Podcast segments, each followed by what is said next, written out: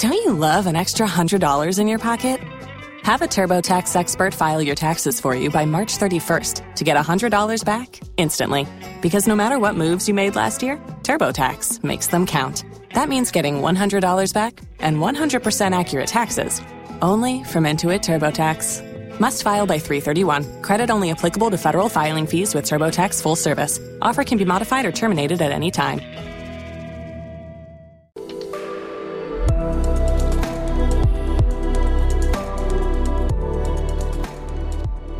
Kisa Changu Podcast. Leo katika kisa changu nazungumza na Peter na Linet Odor ambao walifunga ndoa hivi karibuni licha ya pingamizi nyingi kutoka kwa jamii, ikizingatiwa kwamba Linet ni mwenye ulemavu, hana mkono mmoja na pia hana miguu. Kwanza napata fursa ya kuzungumza na Pita. Pita, pongezi kwanza kwa harusi. Harusi ilikuwa vipi? harusi ilikuwa vema kwa sababu eh, venye wengi ama sisi tuli tu- tu- tuli haikufanyika hivyo tulikuwa na ile hofu ya kwamba pengine harusi yetu wale ambao wange wange wangefika wangekuwa pengine ni watu hamsini ama ishirini lakini kwa uwezo na mkono wa mwenyezi mungu watu walizidisha wakafika kitu mia tatu mia nne. Mpaka tulishangaa kwa sababu kuna wale marafiki ambao walitutenga wakasema kwamba ti harusi yetu haita- haitakuwa itakuwa vizuri haitafanyika na watu wengi pia watakuja. Lakini kwa hivyo harusi ilipendeza sana. So labda unahisi ya kwamba kuna watu ambao walikuja kwa sababu walikuwa wanaona ni kama si kitu cha kawaida, mtu anafanya harusi, wanataka kuona Linet hana miguu, anaenda aje, anafanya aje harusi, atakuwa amevaa vipi, hivyo labda watu wengi wali, wa- walifika kwa sababu walitaka kujua huu bwana na huyu bibi ambaye ha, ni, ni mlemavu harusi yao itakuwa vipi mm-hmm. kwa sababu nakumbuka hiyo asubuhi katika msafara tukielekea kanisani njiani penye tulipita watu walijua wali, wali, wali, wali ni harusi yetu so wengi wakaanza tu like kama, kama watu wa bodaboda na wengine wamama walikuwa pale mjiani. Wakatufuata tu wakasema tunataka ni harusi ya ule, ule, ule msichana tunamwonanga na ile gari yake ya wheelchair. Kwa hivyo wengi walifika pale kwa ile hamu ya kutaka kujua hii harusi ya huu bwana na huu bibi harusi ambaye ako na ulemavu itakuwa vipi. Turudi nyuma kidogo, mlijuana na Linet wakati gani? tulijuana na linet eh, miaka niseme kama tan nne nne iliyopita 2016 na linet tulikutana naye mimi katika nini akaunti yangu ya facebook napenda kupost sermons za bibilia nikisoma nikisoma andiko fulani penye imeniguza naenda nachapisha pale na post. Ka- katika ile wakati ya kupost kila siku kuni- kulikuwa na mwanadada alipenda sana kulike na kucomment kwa post zangu. Nikiweka asubuhi ana like ana comment nikiweka tano atazicomment na zilike zote. So mimi nikawa na ile mvuto kutaka kujua ni nani huyu ana like sana comment zangu ana comment sana kwa zote. Zingine pia ana share katika akaunti yake. So katika hali ya kufuatilia ndio nika nikamtumia message kwa inbox nikamuuliza we ni nani unatoka wapi? Pia aka- aka- aka- akafanya akafanya pia kunijua so hapo ndipo safari ilianza Wakati ule ulikuwa ulianza kuzungumza naye, ulikuwa unajua kwamba ni mtu mwenye ulemavu? nilijua kwa sababu siku ya kwanza amizi siku zote amekawa akilike na comment post zangu ile ile picha yake ambayo ameweka pale ni picha amepiga kama kwa kwa wheelchair Sasa uh, baada ya kukutana na Linet, ni wakati gani sasa ulihisi ya kwamba yenyewe nimeanza kuwa na hisia za kimapenzi kwake? kuna vitu vitatu zilinivuta kwake. Ya kwanza kabisa e, jinsi nilimwona akiongea katika post ambayo alikuwa anaweka kwa facebook alikuwa mcha mungu sana. Na kwa maisha yangu pia mi ni mcha mungu namba t ile maturity ali, ali, alikuwa nayo kwa sababu mimi ma maturity si miaka bali ni ile the kind of mindset mtu ako nayo. Nikawa nikiangalia hayo hizo fakta mbili nikavutwa. Alafu sasa kenye linivuta zaidi kuna siku akanipigia stori yake ile relationship alikuwa ndani yake venye ilikuwa ina shake so alishushwa moyo sana. So ndi akaniambia pita mimi je nitawahi kupata mwanaume atanioa katika hali yangu? Kwa sababu yule ambaye nilidhania ange, angekuwa mume wangu alinitenga kumbe alikuwa na bibi fulani nyumbani na hajaniambia. So katika ile hali ya huzuni akiongea ndio, ni, ndio mimi nikahisi nika nikasema can i be a person who can restore joy in the life of this a lady because she's very beautiful she's mature na napenda mungu. So hapo ndio zile hisia ya mapenzi ikanivuta ika, ika kwake na nikamwambia nika mimi nakupenda. So safari zetu zote sasa ikaanzia hapo. Okay. naam. Sasa nataka tuzungumze kidogo kuhusu wakati ambapo mmekuwa mkichumbiana. Kuna ile wakati mwingine mnaenda date wewe ni kijana mdogo pia ni kijana. Kuna vitu ambavyo mnapenda kufanya pamoja wakati mnachumbiana. Mmekuwa mkifanya vipi okay eh, kwa mwanzo ningependa kusema hii safari yetu ya ndoa hatujapata eh, ile nafasi vizuri ya kuenda date ama kwenda picnic kwa sababu ya mwanzo ilikuwa ile umbali ali, alikuwa mbali na penye nilikuwa so hatungeweza kupata ile nafasi vizuri ya kufanya hayo yote. Lakini wakati nili, sasa nili, nili, nilikuja nika, nini, nini, nini, nikaishi eldoret kufuatilia masomo yangu hapo, hapo, ndipo sasa linet tungeweza kukutana tu kwa church kanisani. Kwa sababu wakati nilikuja eldoret mimi niliona vema nilimwambia jinsi nimekuja hapa ningependa kusali na wewe penye unasali. Kwa maana mimi nimekuja hapa kwa hii town ni mgeni bado sijafahamu kanisa lolote sifahamu yeyote. Kwa hivyo pale penye unaenda ndio tutaenda. Piknik yetu naweza sema ilikuwa tu on sunday. Kwa sababu on sunday every sunday in the morning nilikuwa natoka penye nimeishi naenda hadi kwake.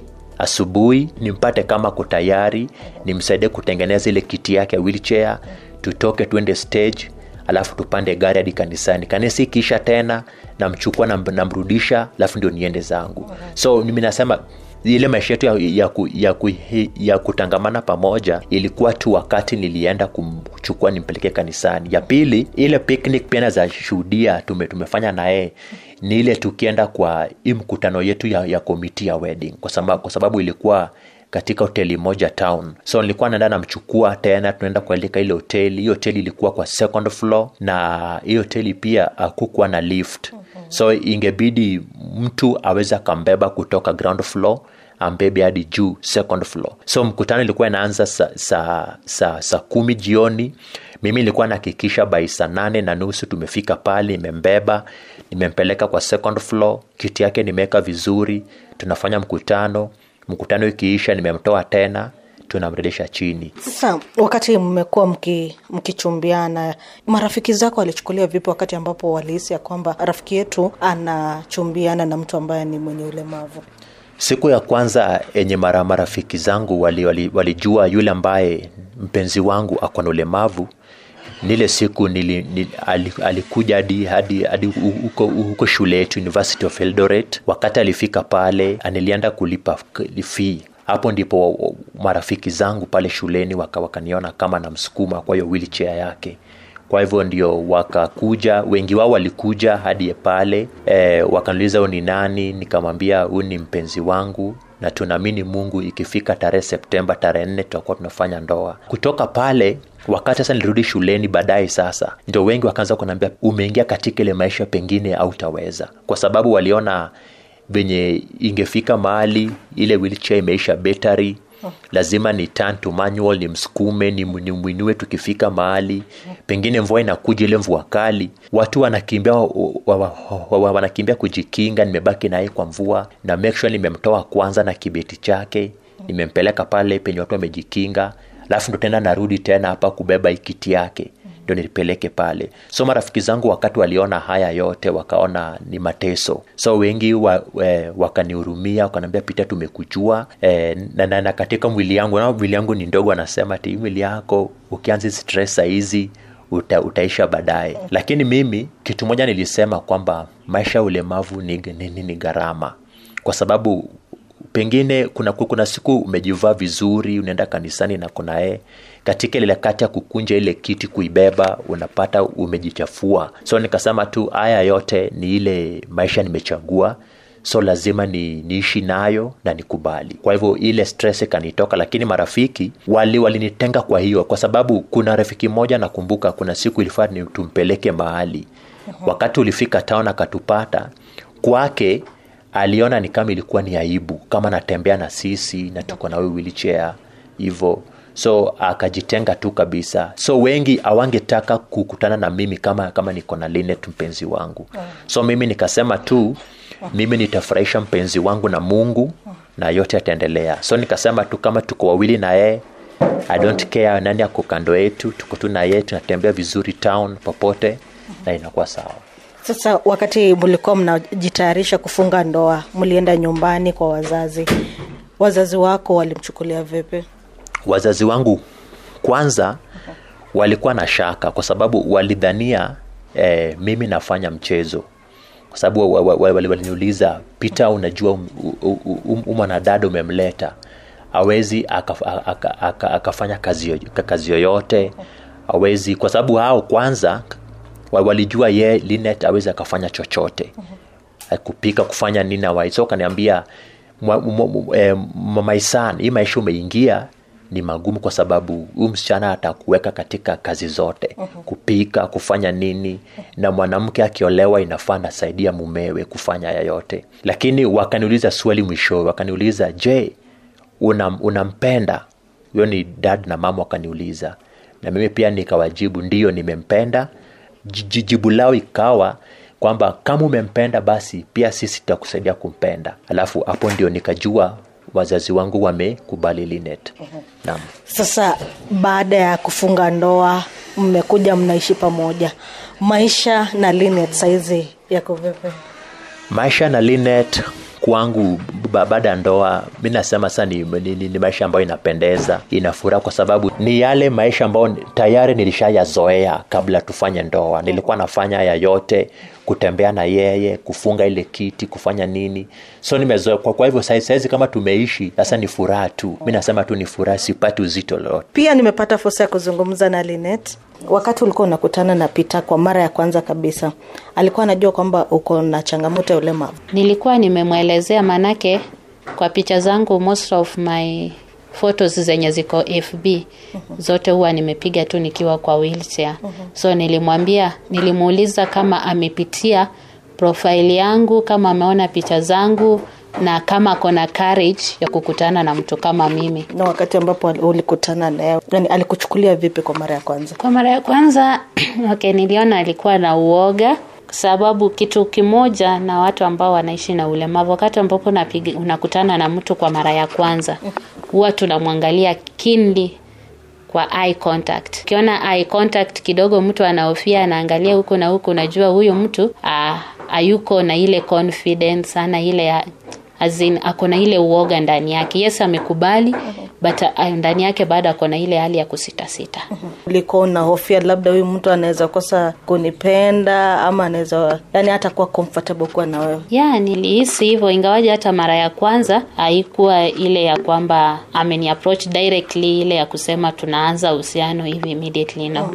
Ilikuwa tu ni ile hali ya kujuana labda tu kidogo tueleze hii hali ya ulemavu ulizaliwa hivyo ama ilikuwaje? Hali yangu sikuzaliwa hivi ingawaje mkono nilizaliwa nikiwa sina mkono wangu wa kushoto. Miguu naye nilikuwa nayo lakini nilipokuwa katika darasa la tano that was around 2002 ndo nikaanza kuumwa na miguu. Ilikuwa inaniuma nashindwa kutembea kwenda shuleni. Nikavumilia tu na hiyo hali kwa sababu mimi nililelewa na nyanyangu kwa hivyo unajua wale watu wa zamani hawangeweza kutambua hii ni hali ambayo inaweza rekebishwa ama haiwezi ikarekebishwa. Kwa hivyo tu nikaendelea hivyo nikafanya class 8 uh, hiyo ilikuwa 2005 after class 8 sasa ndio nikaona hiyo hali ilikuwa imezidi. Sasa badala ya kugrow miguu ilikuwa inaanza kujikunja kutoka kwa magoti. Nikapelekwa kwa shule ya ambao wanaishi na ulemavu. Kwa hiyo shule ndio tulikuwa tunapelekwa kuona madaktari wa kijabe wanawaangalia wanajua hali yenu iko aje waone kama ni hali ambayo inaweza rekebishwa ama iwezi ikarekebishwa. Nikaenda 207 nikaenda kwa daktari wa kwanza. Huyo daktari akasema hii hali yake inaweza rekebishwa tunaweza ifanyia straightening. Kwa hivyo nikakuwa booked in for a, a surgery august. August kufika huyo daktari akawa hayuko within kenya. So nikaambiwa uh, they will have to reschedule tena nirudi disemba so kurudi disemba nikakaa hospitali ikawa sasa mifupa yangu ilikuwa imekuwa ngumu alafu pia kulikuwa na hizo post election violence. Kwa hivyo pia ikawa imeaffect so akaniambia nirudi tu kwanza nyumbani wataona jinsi wataweza kunisaidia. So 2008 disemba ndio tena nikakuwa booked in niende tena for another surgery. Kwenda nilikuwa naenda nikijua naenda kufanyiwa straightening. But kufika huko nikaambiwa mifupa saa imekuwa ngumu kabisa tukijaribu kuinyorosha saa itakusaidia. kwa hivyo ikabidi nimefanyiwa amputation na hivyo ndio nilipoteza mguu hacha turudi kwa mambo ya uhusiano wa kimapenzi kati yako na Peter. Tunajua wakati watu wanakuwa kwa ile stage ya dating, kunakuwa na mambo mengi ambayo watu hufanya, labda kuna watu kuna kwenda out pamoja eh, wakati mwingine inabidi mnasafiri, labda mnatumia gari um, hii PSV. Kuna changamoto zozote wakati ambapo mmekuwa mki- mkidate? Yeah, kumekuwa na changamoto awa matatu sekta wacha tu niongelee matatu sekta ya, ya kenya Aa, kidogo kuna tatizo kwa sababu unaweza kuwa uko mahali pengine uko kwa stage unangojea gari mnataka kwenda pahali unapata gari inakataa nasema huyu pengine hawezi toshea kwa gari ama wengine wanaona ah hii itatuchukua muda wanawaacha hapo. Kwa hivyo ilikuwa na hiyo changamoto lakini pia na yeye nilimwambia itabidi umezoea kwa sababu hii ndio maisha ambayo huwa tunapitia. Kwa hivyo nashukuru mungu ali, alikubali na amekuwa akipitia hizo changamoto mpaka pia yeye amezoea. Amejua tukiwa kwa stage na hii gari ikuji katae kumbeba tutangoja kuna ile ambayo itakubali. Na ikikuja mi nitamsaidia tukunje wheelchair nimbebe akae kwa gari na tunaendelea. Mhm. Sasa wakati uh, Peter amesema kwamba anataka uwe mke wake, amekupeleka nyumbani kwa wazazi wake, walikupokea vipi? Uh, wazazi walinikaribisha vizuri sana na ikanipendeza. Hata hiyo ndio ikanitia motisha ya kwamba nimekubalika, kwa sababu ningeenda pale na wao pia washtuke, wakuwe katika ile hali ya kwamba ah, hawataki kunikaribisha ama bado wako na ile uoga. Lakini nilipoenda kule walinikaribisha vizuri. Actually hata tukirudi mam my mother now my mother in law yeye ndiye alinibeba kutoka kwa kiti na kunirudisha kwa gari mm-hmm. kwa hivyo hiyo ikaniashiria kwamba ni mtu ambaye amenikubali kama msichana wake yes Na pia wazazi wako wakamkubali Peter. ndio walimkubali Wakati tunapanga harusi, mara mingi tunajua kuna mambo mengi, kuna kutafuta sijui dress, shughuli zote za harusi. Mlikuwa mnashirikiana ama ilibidi afanye zaidi ya wewe? tulikuwa tunashirikiana zile ambazo siwezi fanya yeye ndiye alikuwa anaweza kufanya mm-hmm. kama kwa mfano tunataka kuangalia pengine service provider fulani na pengine penye ofisi yao iko iko upstairs ye ndio sasa inabidi ana, ana, anaenda kuulizia mm-hmm. tunapata mm-hmm. lakini kwa yote tulikuwa tunasaidiana tu jinsi tunaweza Saizi mmefunga ndoa, mnaishi pamoja, labda kuna mipango ingine? Uh, mipango ambayo tuko nayo ni mingi. Kwanza ni kumtumikia Mungu, kwa sababu sisi wote ni watu ambao tunamcha Mungu, ni kumtumikia Mungu na kukuza familia yetu. Tuwe na familia kitu moja, kila in African setup, wa, kila ambacho huwa wanaangalia watu wakishaoana ni waonyeshe uzao. Kwa hivyo mimi ninamtumainia Mungu ya kwamba tutakuwa na watoto, tutawasomesha na tuwalee na hata tulee wengine ambao sio wetu. kuna watu ambao wana ulemavu ambao labda wameshindwa kuingia katika mahusiano ya kimapenzi kwa sababu ya hali yao labda unaweza waeleza nini kuhusu kuhusu mapenzi Aa, kile nitawaambia ya kwamba kuna ile true love na kuna always mtu ambaye ame, ameumbwa kwa ajili yako. Uh, Biblia inapotuambia no one will, will never lack a mate inamaanisha kuna mtu ambaye atakosa mwenzake. Kila mtu ambaye ameumbwa kuna mwenzake. Kama we ni mwanamke, kuna ule ubavu wako uko mahali fulani. Kwa hivyo ikifika tu wakati, lazima huyo mtu atatokelezea. Kwa hivyo kitu cha kwanza ni kujikubali. Kwanza ukishajikubali wewe mwenyewe na unajiona kama mtu, hivyo ndio mtu mwingine anaweza kupenda, kwa sababu upendo unaanzia kwako wewe mwenyewe. Nisipojipenda jinsi nilivyo, nijiachilie tu kwa mfano mi ningekuwa nimejiachilia tu pengine niko kule barabarani pita angenipenda. Tuamiene tu kweli. Angenipenda. Kwa hivyo lazima uwe ni mtu ambaye pia wewe mwenyewe unajipenda unajitunza. Unakuwa yule mtu ambaye ukiwa pale you are admirable. Sawa asante sana. Pongezi tena kwa harusi yenu. Asante. na nawatakia maisha mema. Asante sana. Sawa. Nikitamatisha kisa changu mimi ni faith kotere Kisa Changu Podcast.